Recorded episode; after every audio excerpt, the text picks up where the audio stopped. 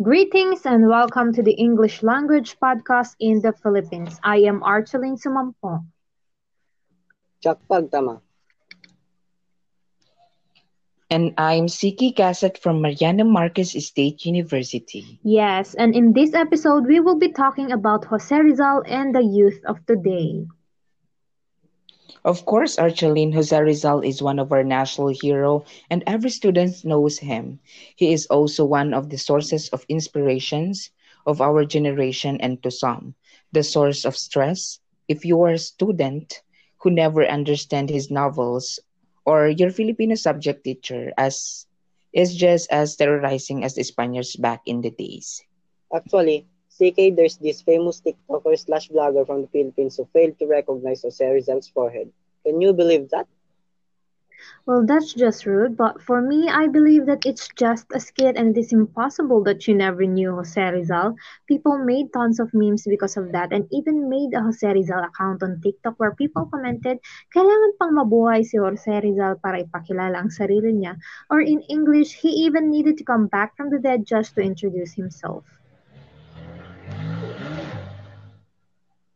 There's another comment made in the POB of Azar Rizal, hindi ako binaril sa likod para lang sa mga katulad mo. Or when you directly translate it in English, it means, I wasn't shoot at the back by a firing squad for people like you. Although the popularity of this influ- influencer is skyrocketed for days, the memes eventually died and hopefully buried in the graves of our forefathers. What this person did was highly unacceptable. People said that it was embarrassing to graduate from high school or even college and don't even recognize our national hero. Because we even studied about him in second grade in elementary and Rizal's novels in junior high school. And now, for the million dollar question Who is Jose Rizal? Filipinos can introduce him in a flash. Jose Rizal is the Philippine national hero a writer where he wrote two novels about Filipinos and Spaniards. It is known to be the fourth decolonizer with his pen, ink, and paper, and when he was in jail, he wrote a famous masterpiece yet gained titled Ultimo Adios, or Last Farewell. Although it was actually titled by a friend of Rizal. I believe after he was executed and there was also a poem or a message Rizal wrote found in his shoes though it is still a mystery since maybe the material and the ink didn't work well. He was a multi-talented man known to be one of the most articulate, brilliant, and intelligent hero in the Philippine history. For the Filipinos in his era, he is an inspiration as he led to them uh, to start a revolution against the Spaniards and in order to attain independence and freedom. To put it simply, he showed a heroic act with only the tips of his pen in ink. He is also compared to some national heroes of the country. We have Andres Bonifacio who led rebellion against the Spaniards. Yes, these Philippine people are very heroic and brave for fighting for the freedom of our country against the oppression of the Spaniards for almost 300 years. It is also romanticized when we are compared to them or when we almost have the same culture. Yes, we must not also forget about the characters in the story that portrays a different kind of people in real life. We can go on and on about the two novels of Rizal, Noli Me Tangere and El Filibusterismo, but we will take a couple of hours talking about it. That is the power of the books Rizal has written. True.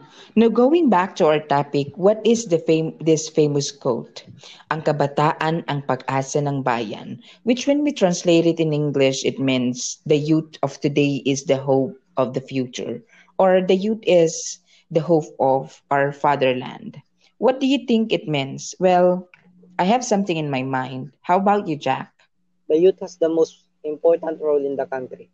They are to make new changes for a much better and brighter future. The youth is about to bring improvements as a contribution for a much flexible place to live.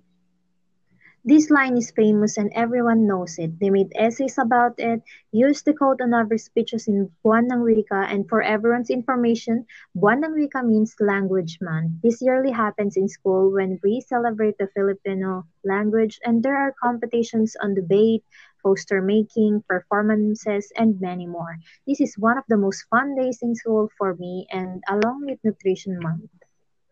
So, um, let's talk about the youth today. What do you guys think about them or about us rather? The youth focuses most of the time on the new technology such as TV, computers, mobile phones, video games, and many more. They are likely to pay attention on what they are watching, where they can follow the, the trend, and in things that entertain them like playing the internet. There are also times that as they wake up in the morning, they approach the computer immediately or check their phones. All day long, that is now how they spend their time and sometimes have forgotten to do chores in the houses and even their schoolworks. Right. But when we talk about politics and social issues in the country, the young people in the Philippines have a voice. Although some would say that teenagers who express their beliefs in social media are woke or something trying trying hard.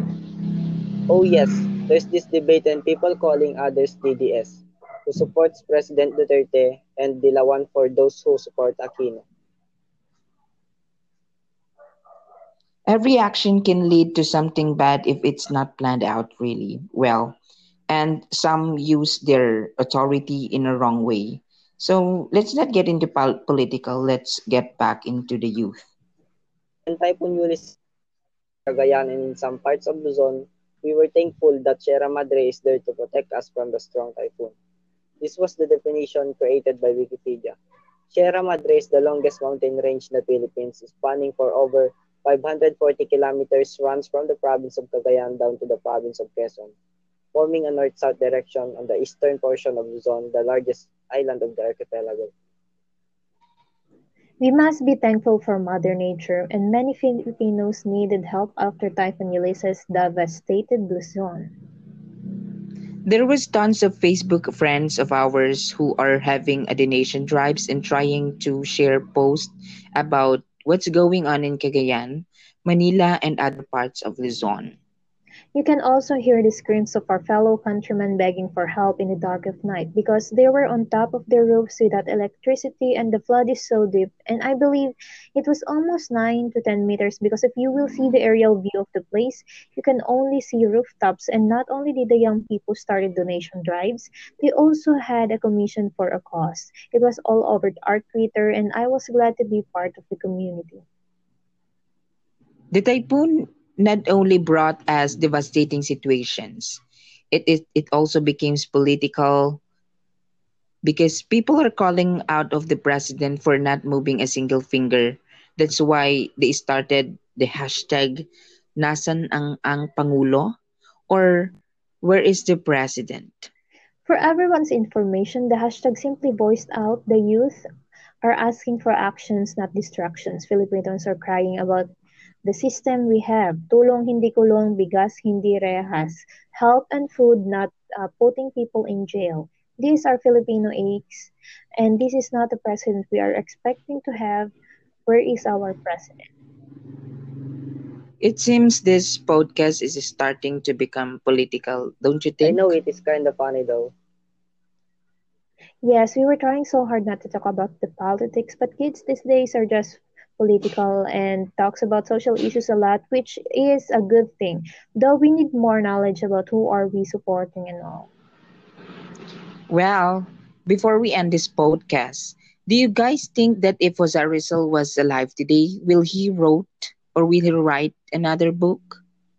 For me, I really love Jose Rizal, and now that we are talking about him, I seriously wanted to read his works again, especially Noli Me Tangere and El Filibusterismo. The plot twist is so perfect. I wish non-Filipinos would read about it too, because the story is very interesting. It brings you, it brings out the nationalistic uh, sense of every other countries, of every Filipinos, I believe, and the characters has backstories that really build the story. Yeah. So, as we end this podcast, I hope our listeners learned something about our country. I hope Filipino listeners are also eager to make Jose Rizal proud. Of course, because if he were allowed alive today, he would be proud of the youth. Because not only are we calling out what is wrong, we are also starting changes for a better country. And we voice out what we feel and not just turning the blind eye. So, that's all for this, this episode. Have a good day, everyone. And And mabuhay! mabuhay.